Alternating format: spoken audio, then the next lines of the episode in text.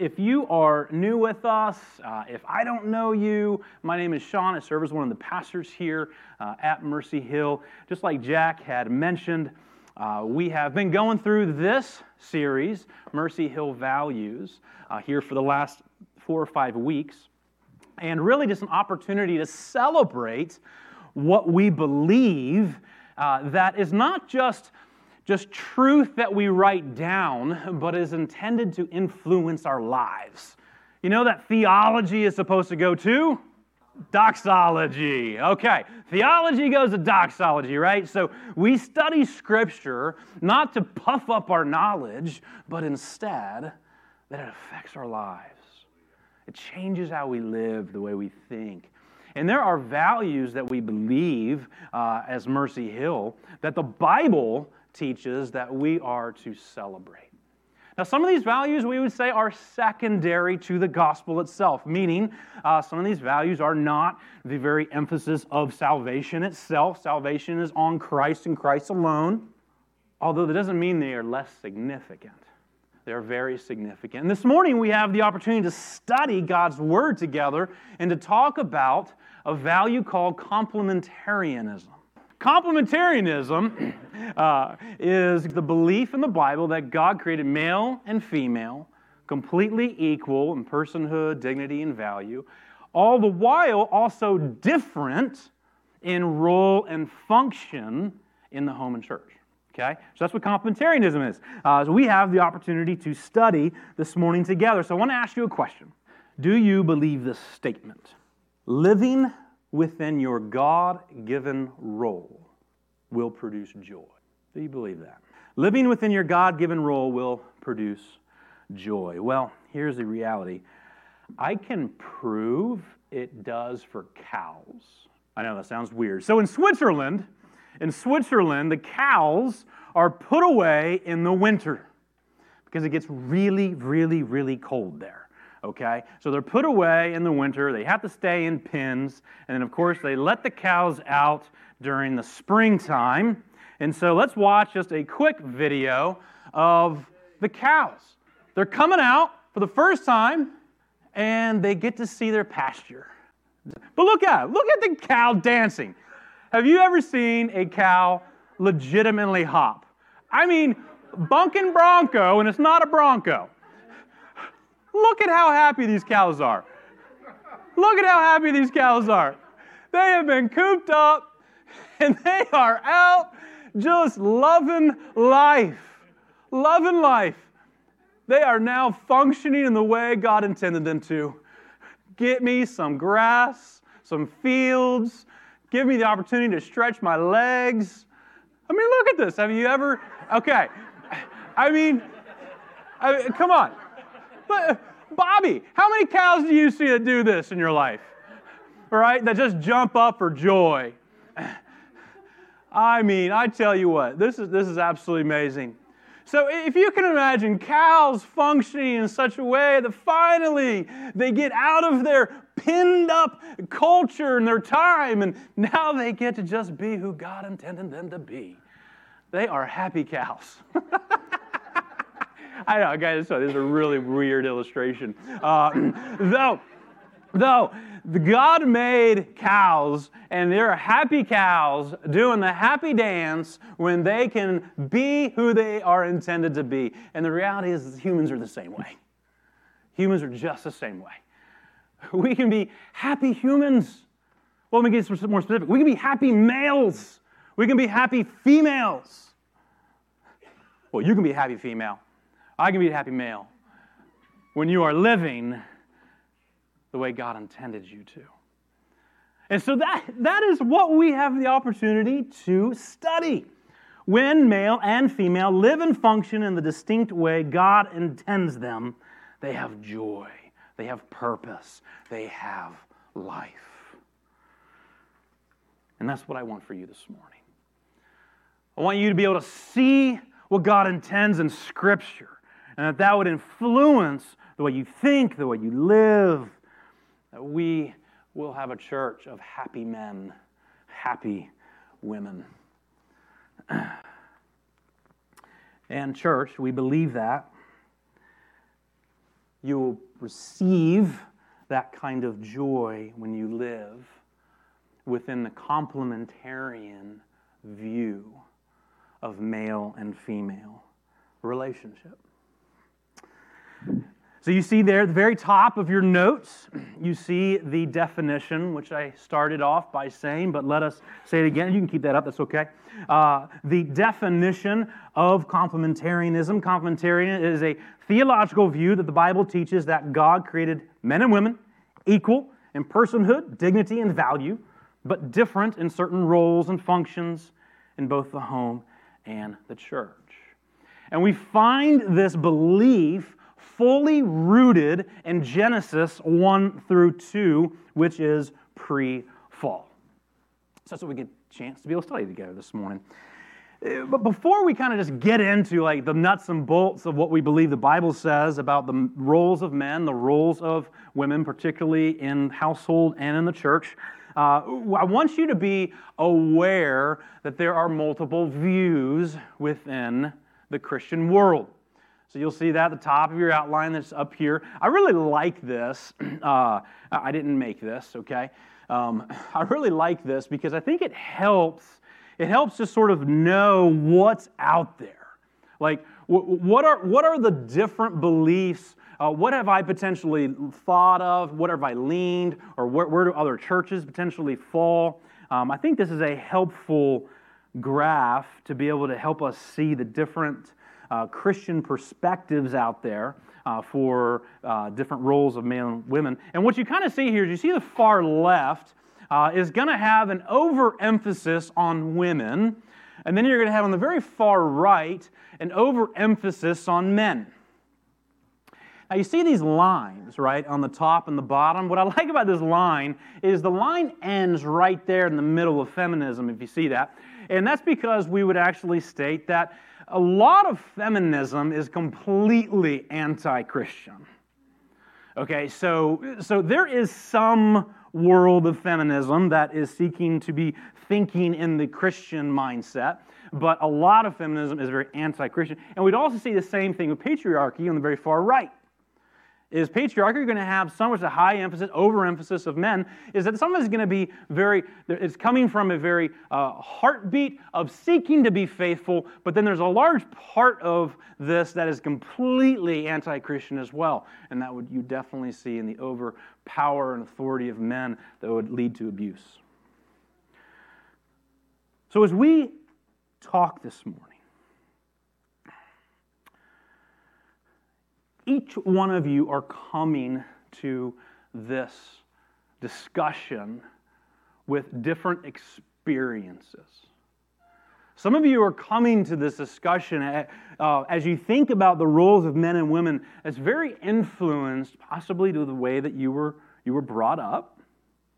And that could be very positive, and it could be very negative.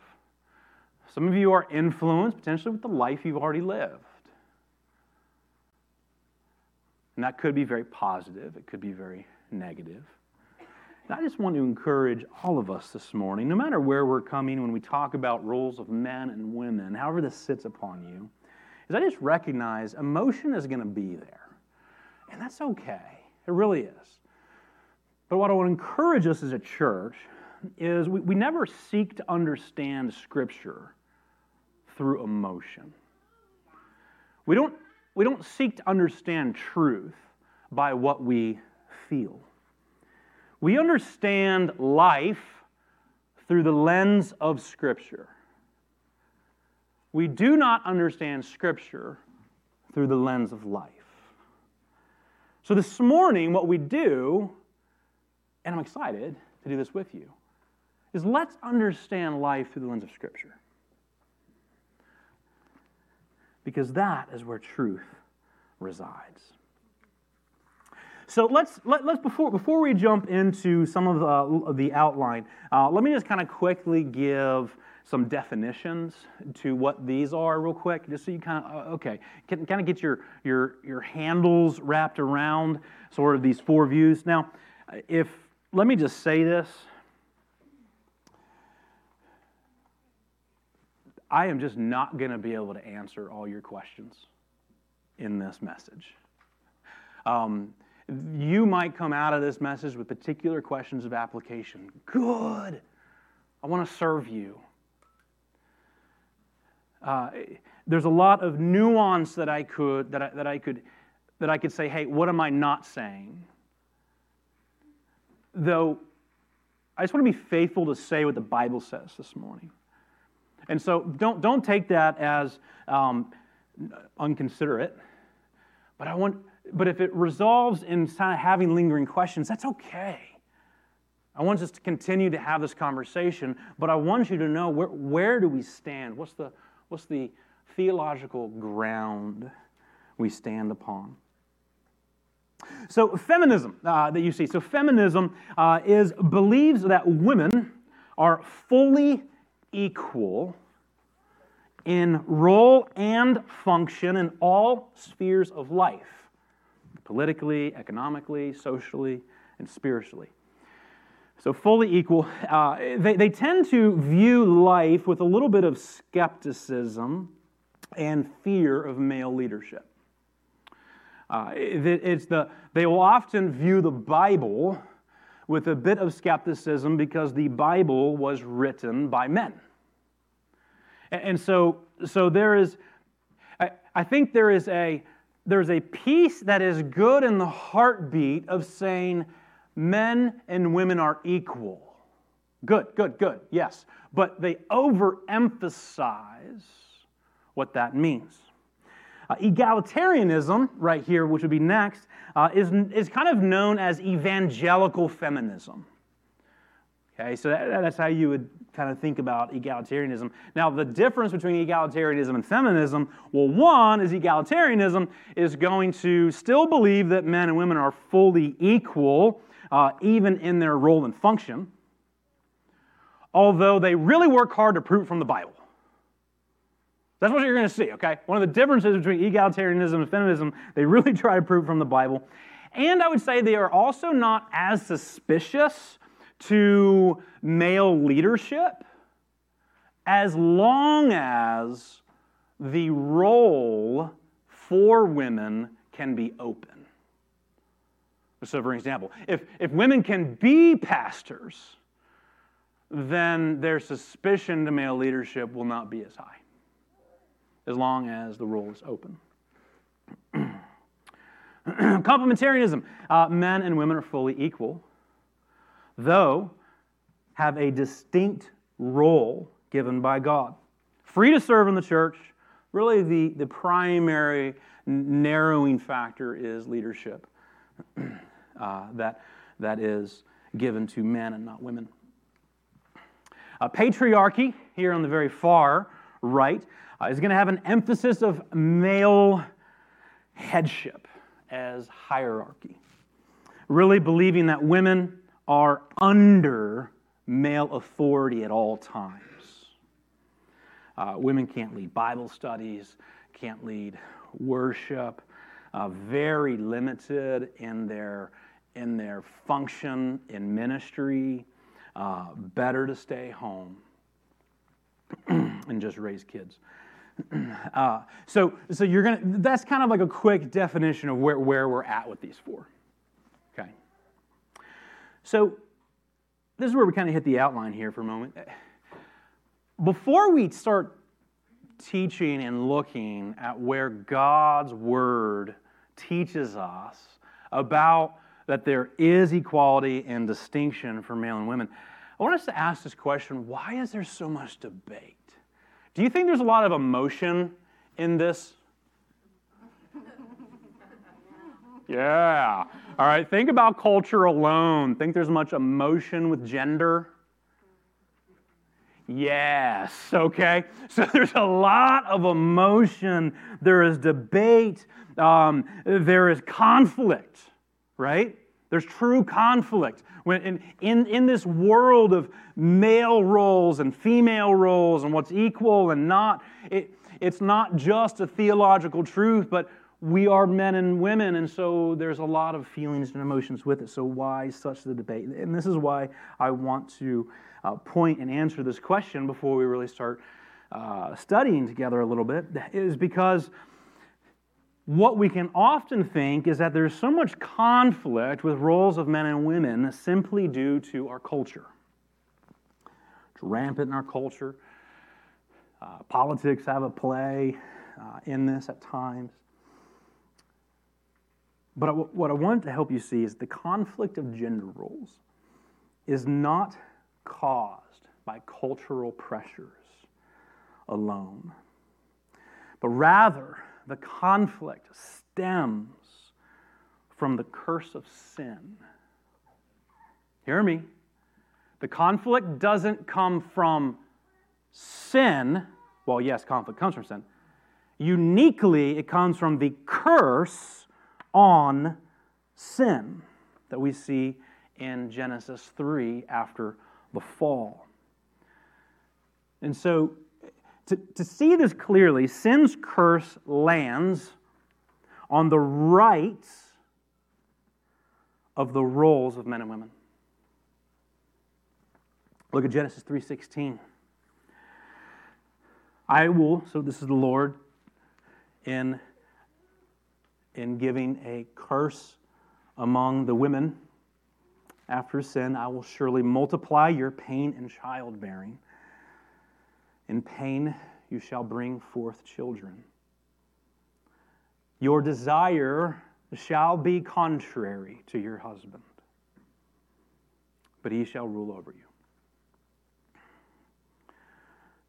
So I want you to see this. The, the very temptation that women are now going to have for the rest of their life, now that sin is real, is they are going to be tempted to overpower and take control of the very role that belongs to the man. Okay? Do you see that? This is, this is the Bible. So, like, oh, wait a minute. The, the very aim that, that a curse is going to have is to affect the role of the woman and man. We see it in Genesis 3:17, towards the man, man receives pain, just like Women, well, not just like, but they receive pain as well. Their pain is going to be in their work, it's going to be in their sweat, their toil. Uh, the work that God has called them to, to work and keep the garden, is now going to be very hard. There's thorns and thistles in the midst. And so the very thing that God called them to becomes extremely hard, it becomes extremely all encompassing, and it will draw them away from the woman. So, notice the conflict in Genesis 3. The toil of work can draw the man away from the wife and cause him to not lead. All the while, the wife just wants her husband. And she then begins to try to take his leadership role. If you're looking for a job in counseling, You'll always have one for the rest of your life, okay? Because this is going to be a conflict. And, and the reason we start here uh, is because I think seeing it, I, I believe, is going to do three things for us. One, it's going to help us and it should allow us to have compassion on those who struggle. On those who struggle with this, with this battle of man and women, you know, what the roles are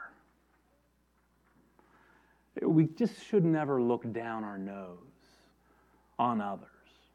Oh, those feminists. No. Like, there is an inward struggle that they may not realize it, but that is there. That is helping them think this way. And, and I believe, second, it also just helps us realize that, that this is filled with emotion. And if we we can't trust our own selves. If the curse of sin is going to be on the very role of men and women, then I can't just trust what I feel about it. It may very well misguide me. And then, thirdly, here, before we move on, I believe this just encourages us to fight to be grounded on truth so that the truth may influence our thoughts and our, just our emotions don't. So let's get a refresher on truth this morning. Amen?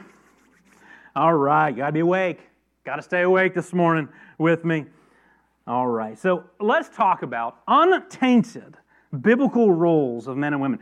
Genesis 1 through 2. So we just talked about Genesis 3 for a moment, of where we see the effects of sin hit, uh, hit the roles of men and women. But really, for us to have the proper theology of men and women, we need to see what did God create at the beginning? When it was perfect, when sin and distortion was not happening, what did He intend? What was happening? And then we take that and we know that because of Christ, He's going to restore that.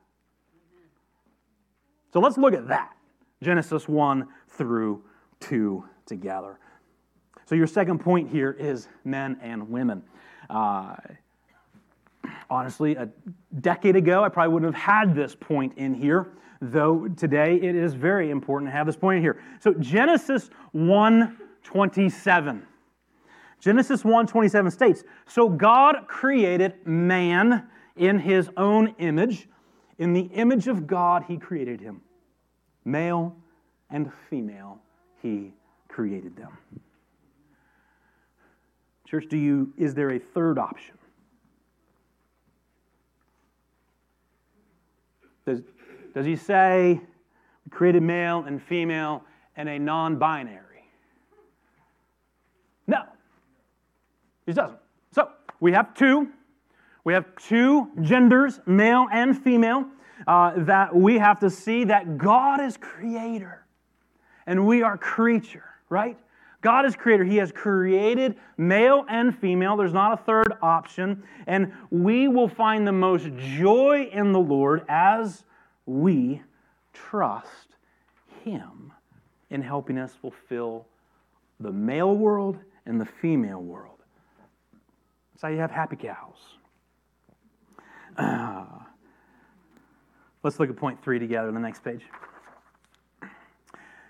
Point three uh, is men and women are equal in personhood, dignity, and value. As you can see, we're kind of unpacking the definition of complementarianism. Okay? um, because we, we believe and we celebrate these truths. And they're so vital for us to see in Scripture, but in order for us to celebrate. So let's look equal in personhood. Uh, Adam and Eve were both made in the image and the likeness of God. We just read that, Genesis 1 27. But I want to read Genesis 1 26. I love this verse. I love it. Uh, let's just read it together, okay? So Adam and Eve were both made in, in the image of God and the likeness of God, right? The likeness of God, aka Trinity. The Trinity. So what we see in Genesis 1:26. Then God said, Let us make man in our image, after our likeness. You hear the plural isn't that amazing? In the very beginning, God creating, it's, He's not alone. He's not alone. This is where we actually see the Trinity coming up because He says, Then God said, Let us make man. Who's talking about? Who's He talking about? Let us make man in our image and our likeness. What I love, God is Father, He's Son, and He is Holy Spirit.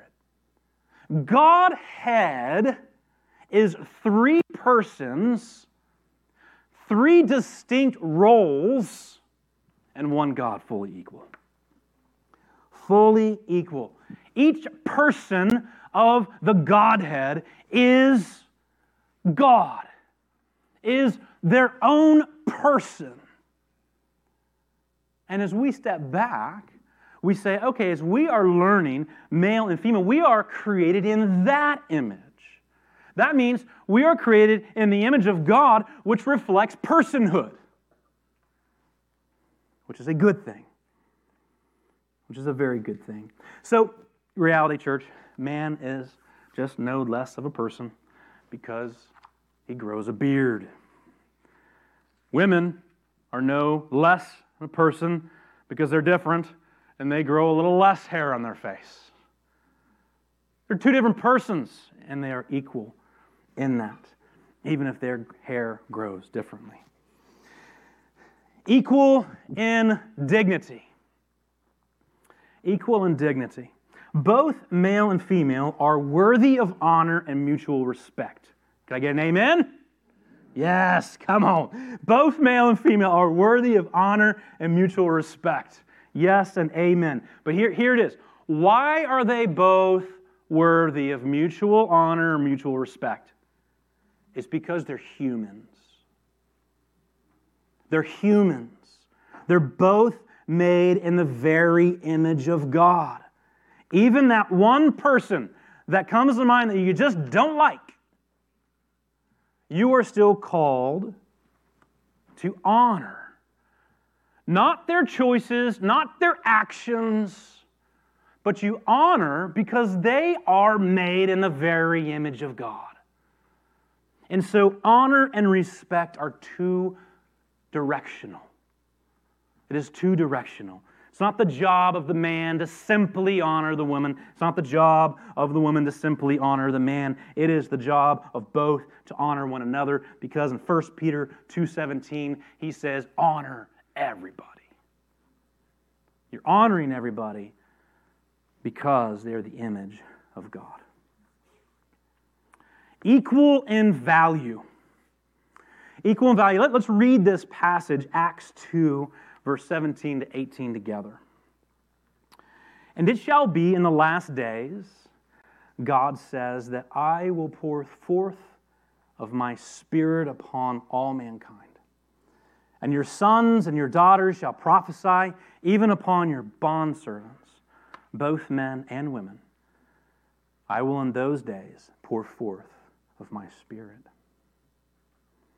So, do you see it? If you're going to underline in here, you're saying, okay, that I will pour forth my spirit upon all mankind,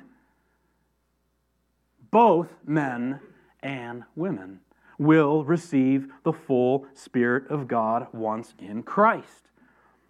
So, what, why do we say this? Because the Lord does not distinguish whom He pours His Spirit upon based upon gender. No, they're both equally valuable, equally valuable for the receiving of the Holy Spirit. 1 Peter 3 7 in your note says, Husbands, love your wives in an understanding way, show honor to the women and the weaker vessels. Since, this is what you're underlining, since they are the heirs with you of the grace of life. So there's just no sense of superiority at all. There's no inferiority, there's no resentment, there's no competition between men and women. Both will be the heirs of grace. There is also no hierarchy of who is more spiritual. If a husband were honest, you'd really be saying amen right now. You missed it. You missed it. Oh, boy. Uh, okay, so what we're saying, both men and women will receive the full outpouring of the Holy Spirit.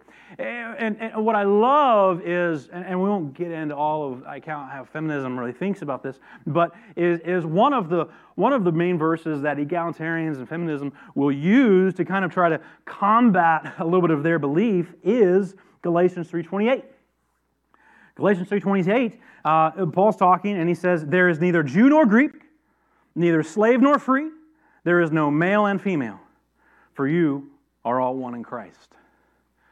So they will often take this verse and say, Hey, look, in Christ, he abolishes the difference between male and female. So in Christ, they're completely one. But what they fail to do is to read the entire passage because the passage is actually talking about something so good and is talking about the fact that it doesn't matter your social status, it does not matter your gender, it does not matter what you do in the world when it comes to salvation. Oh, the Jew. The Jew has no more status than the Greek to be saved.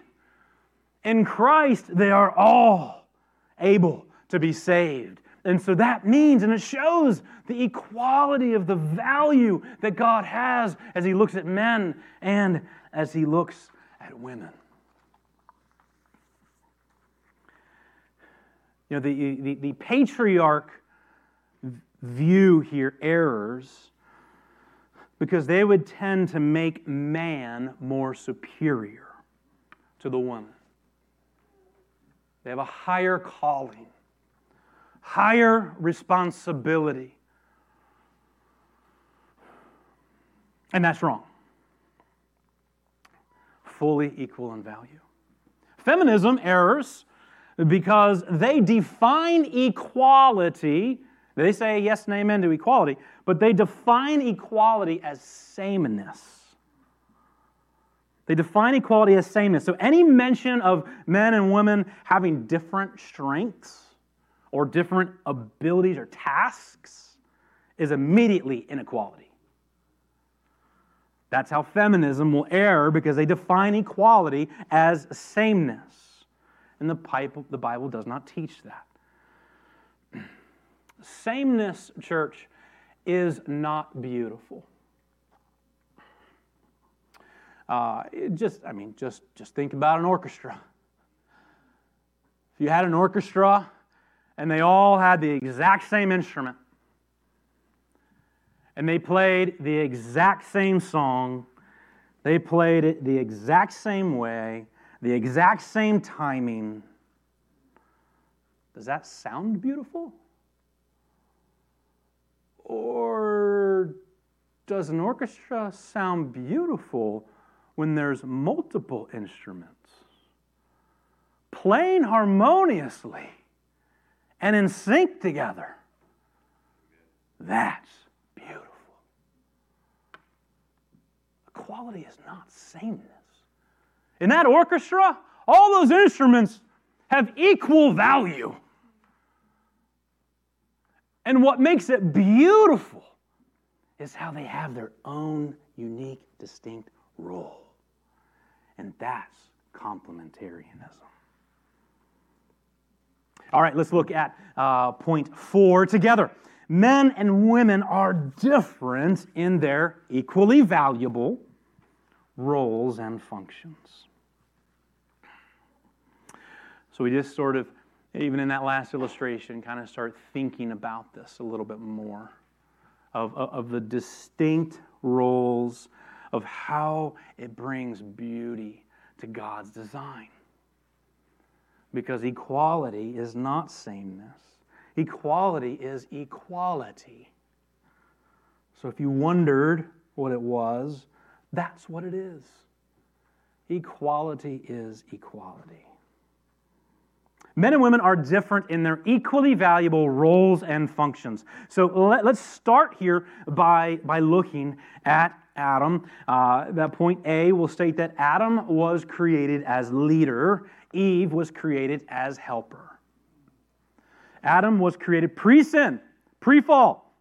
Do you see there in my notes? I have that pre fall. You see it? You see it? All right. The reason why I have pre fall there is because it is important for us to see in Scripture that leadership was pre fall because many different views would actually argue that leadership was the effect of sin. And that's not true. Because we will see leadership in Scripture pre sin. So Adam was created as leader, Eve was created as helper. So, multiple ways that we actually see this throughout, throughout these passages, but I'm just going to talk about a couple, okay? Uh, there's more, but we're just going to talk about a couple. One here is you'll see leadership is revealed in the order of creation itself. So, what we're talking about here, right, is, is men are called to have a role of leadership. Is that biblical? We are saying yes. And it was pre fall, and this is where we start seeing some of it. So, leadership is revealed in the order of creation itself. God created who first? Adam. God created Adam before Eve. Now, our, now our, our culture, sometimes you're like, okay, who cares? right? Like, what does that matter? Because honestly, this idea of firstborn does not have as much weight to us in our Western culture as much as it did day one of history. And we see that all throughout the Old Testament. That the firstborn was given particularly unique rights and responsibilities and privileges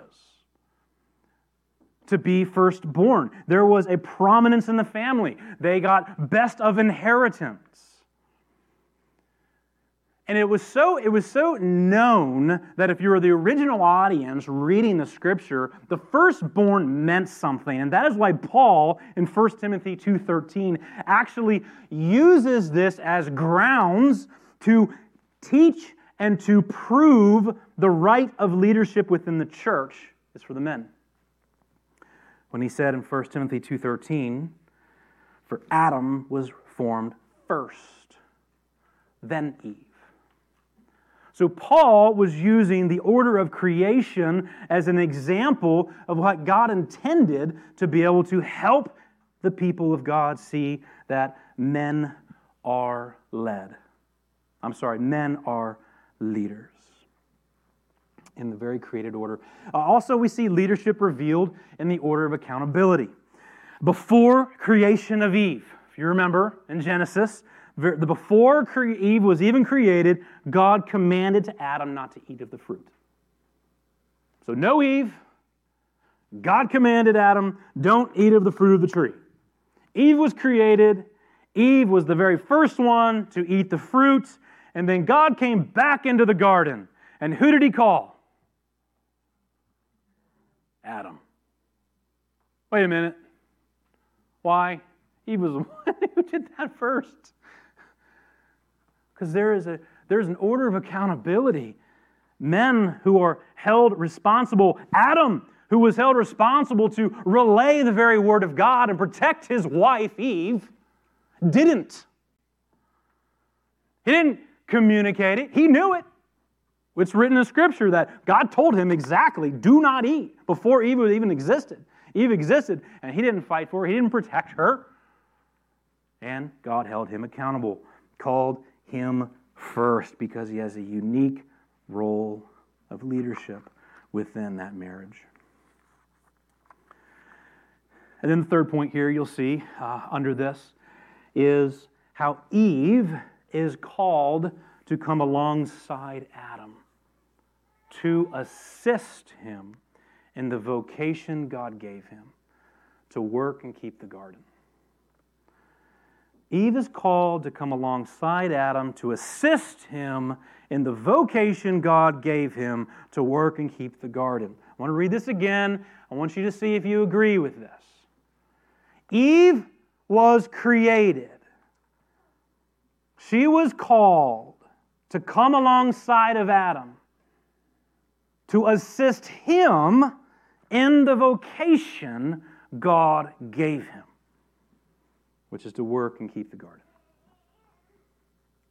It's important that you see that because this is what the Bible says, but it also has a lot of influence on a lot of theology. So uh, this is a little bit longer, but let's just read and marvel real quick in the account here in Genesis. Okay, I have the verses here in your in your notes, but. I know this is, you know, as we know, these sermons are a little more like kind of lecture style, you know, than expository teaching. So I don't want it to get boring on you. But may the Word of God never be boring, okay? So let, let's read this and let's marvel in what He did. Genesis 2, verse 18 through 23. Then the Lord God said, It is not good that the man should be alone. I will make him a helper fit for him. The man gave names to all the livestock and the birds in the heavens and to every beast of the field. But for Adam, there was not found a helper fit for him. So the Lord God intervened. The Lord God caused a deep sleep to fall upon the man, and while he slept, took one of his ribs and closed up its place with flesh. And the rib that the Lord God had taken from the man, he made into a woman and brought her to man. And the man said, This at last is bone of my bones and flesh of my flesh. She shall be called woman because she was taken out of man. Amazing. Amazing. Amazing. To see God's creation and how he, and how he does this. God, God created woman for the support of Adam. Because Adam was given the call to lead within the garden, to work and to keep, and he needed help. This is before sin. Before sin, Adam needed help. So, men, think about how much more help you need. With sin, God has given women. It's a great gift. Great gift. So let's just camp here for a moment. All right, let's camp here for a moment. It's hot. You all hot? Okay. Uh, sorry. Uh, let, us camp here for a moment. So just, just imagine Adam, he's sitting in the garden. He's like working hard. he's he's uh, probably riding tigers. He's playing fetch with T Rex. He's cuddling with dogs. Like, Adam, I can just imagine, is just in this beautiful place, uh, probably loving life. But he wasn't fully loving life, actually, because he was incomplete. He was incomplete. He actually couldn't fulfill the job that God gave him to the fullest of his ability. He needed a helper. Did God make a mistake, guys? Why didn't He just create Adam and Eve at the same time? Right? Wouldn't that have been helpful? Oh, just at the same time. You don't have to go through that learning experience. Right? You definitely don't have to do an awkward surgery to create women, right? Taking that rib out. That's so crazy. But God, He didn't. This is pre fall. This is no sin. This is perfection in the garden. He created Adam, and He needed a helper. Why didn't He create them together? Because He wanted to make a point. He wanted to make a point for us, for all of creation, to be able to see that man was designed incomplete. He needed a helper fit for him, a woman. He didn't need a dog. He didn't need social media. He didn't need work. He didn't need friends, video games. He needed a woman. He needed a wife. Richard Phillips says in his book, Masculine Mandate, he says this Adam did not need just a companion, as if man just needed relational fulfillment.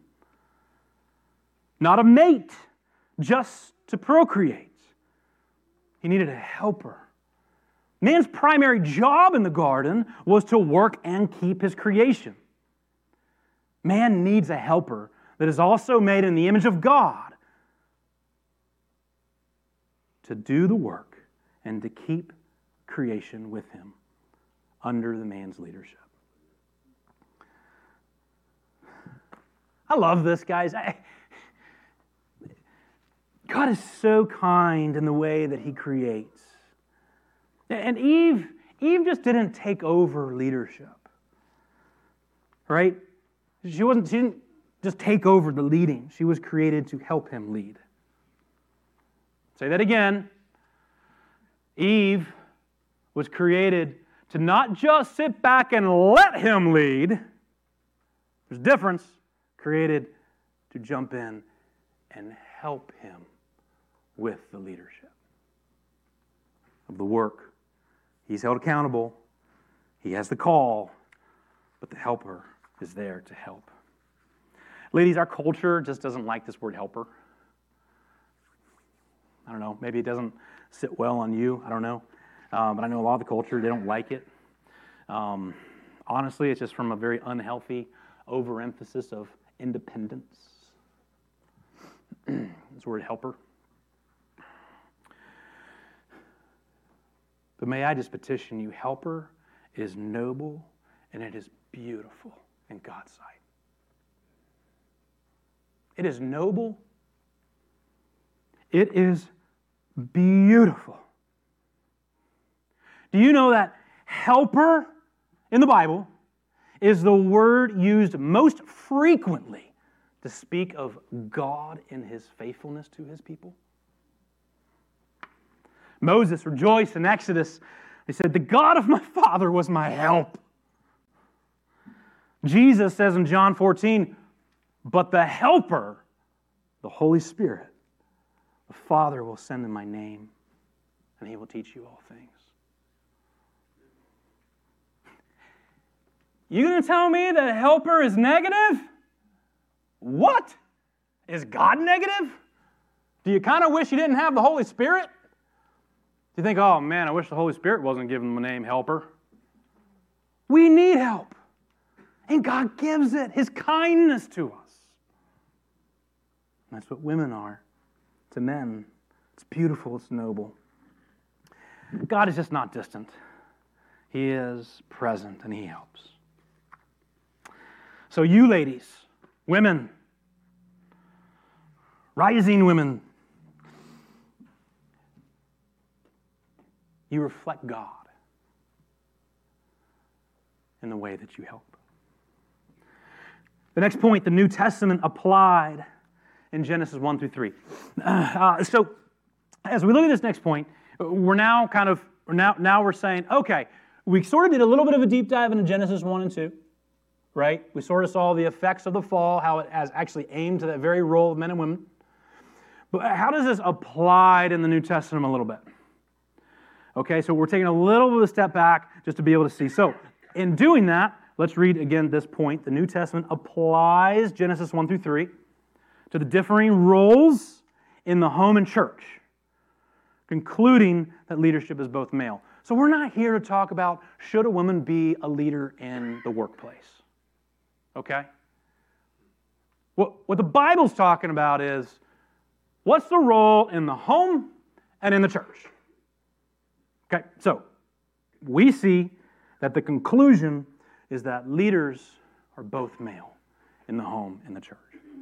Let's read Ephesians 5, verse 22 through 25. Wives, submit to your husbands as to the Lord. For the husband is the head of the wife, even as Christ is the head of the church. This body, and is in himself its Savior. Now, as the church submits to Christ, so also wives should submit in everything to their husbands. Husbands, love your wives as Christ loved the church and gave himself up for her. So, in the home,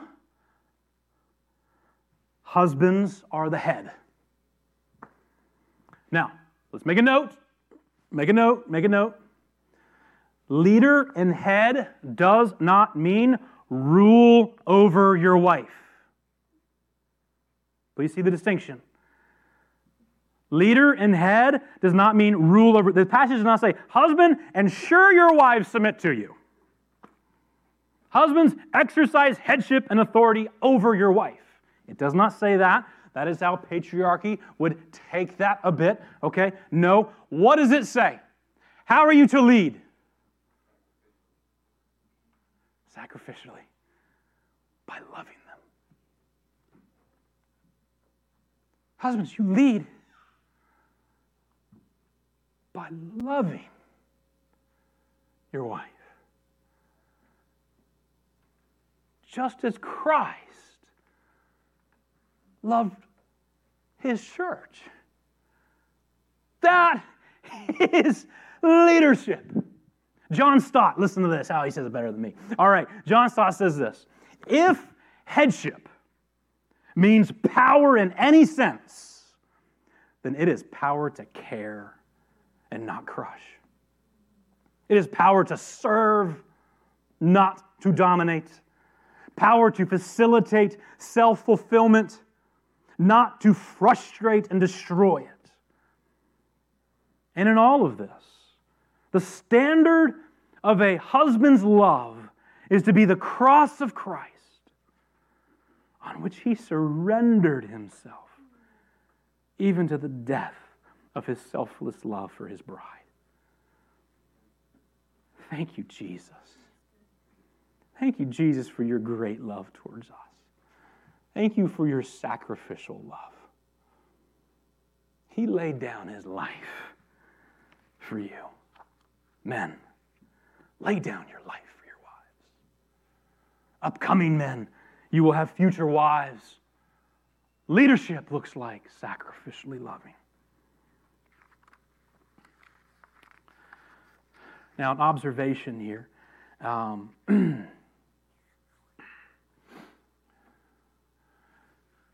leadership in the home is not really a question of competence or gifting. I should think about this for a moment. Leadership within the home is not a question of competence or gifting. Like it is in jobs, right?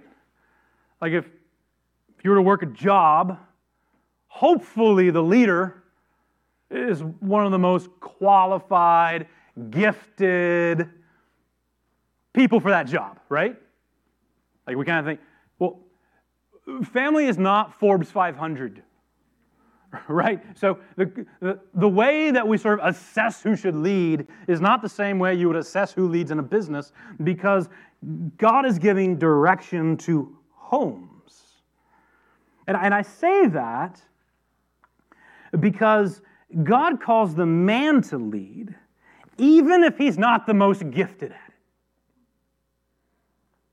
Do you see?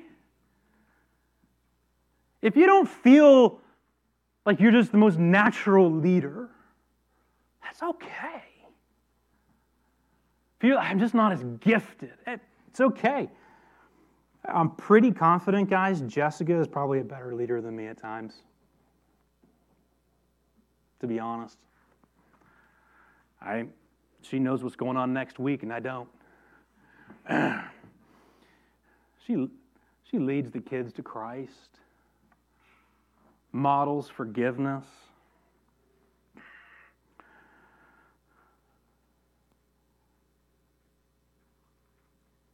But she's not called to it. She might be better. it's not her role. And, and, and actually, if I could say it this way, it is unkind of me even if she's more naturally better at leading than me, even if she could lead the family better than me, it's unkind for me to let her. The reason is because I exist. I'm alive. And God has me in the family to lead. And her very toil is going to be to overpower my leadership. Does that make sense? Like the, the, the sin, like, is she is going to be tempted to see my lack of leading and, and to kind of lead. And when I let her, she's carrying a burden she is not called to. And it is unkind. So, husbands,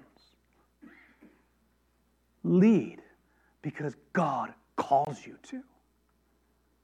And if your wife is a better leader, you have a great helper.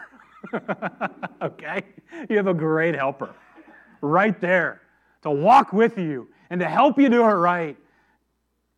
But lead the conversation. Seek, ask her, How am I doing? It's okay. It's not a show. It's not, oh, I'm showing weakness as a bad thing. No, it's good. It's good. Okay, I, I got to be aware of time. Um, okay, awesome. Uh, so, okay, you everybody heard in this uh, this passage that as women are helping the men lead, they are submitting to the leadership. Some of you, that's probably a cuss word. uh, I don't know. Don't don't throw tomatoes. Uh, Think about submission for a moment. Yes, you are called to submit to the leadership of the husband. And guess what? You're also called to help in that leadership. But then as you submit, I just want you to think about Jesus. That's it. That's it right now. Think about Jesus right now. Ponder on Jesus. Jesus submitted to the Father's will. So, submission is a great calling. It is a great calling. Jesus submitted to the will of the Father, which then led to redemption, salvation, forgiveness. Submission does just not mean silence or passivity. No. Jesus wasn't silent. He fought hard. He helped accomplish the will of the Father. Sam Storm says submission is the disposition to honor and affirm your husband's authority, and with an inclination to yield to his leadership as long as it is godly. Just supporting your husband that he will reach his full God given potential as a man of God. Oh, we could say so much about it, but we don't have time. If you got questions, of course I want to talk. So let's, let's go on to our last point. Uh, we're, we're actually lastly just talking about the church. Uh, so we see, we see the role of men and women within the family uh, very clearly. Uh, we see now within the church. Uh, so 1 Timothy 2 12 to 14 says, I do not permit a woman to teach or to exercise authority over a man. Rather, she is to remain quiet. For Adam was formed first, then Eve. So you see the Genesis application again. So in the church, uh, the Holy Spirit imparts to both men and women. We talked about that. Fully imparts. And Scripture is recorded that women prophesy. So it's not really meaning remain silent, right? We actually don't, it doesn't mean don't talk. Paul is stating that it is the very responsibility of the pastor who must be male to exercise authority through teaching. Women can lead Bible studies and are gifted. I'll be honest, there might be women better preachers than me. It's just not their calling, not their role. Use their teaching gifts outside of the local church headship. And so, in the complementarian world within the church, you're going to see churches that kind of function differently. I hope if you are here, you see how we value and believe that women should be within ministry. Very important. You see that by the fact that we have women deacons.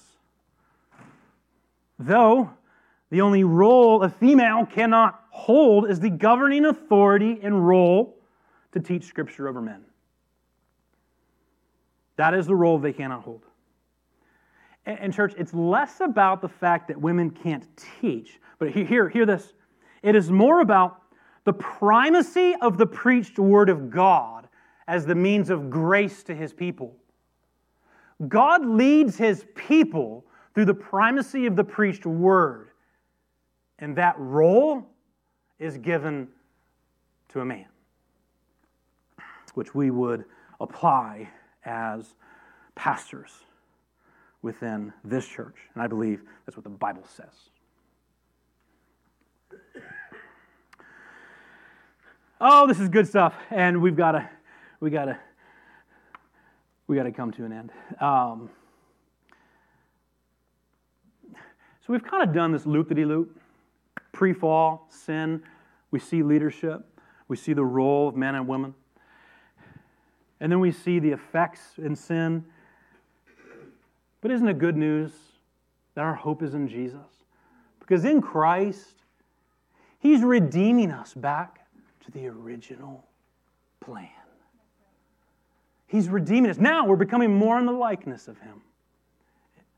And so, church, may, may, I ask you to pray and to seek to apply. And you take this home. I put those three application things in there. One, believe it. Believe it and delight in his plan.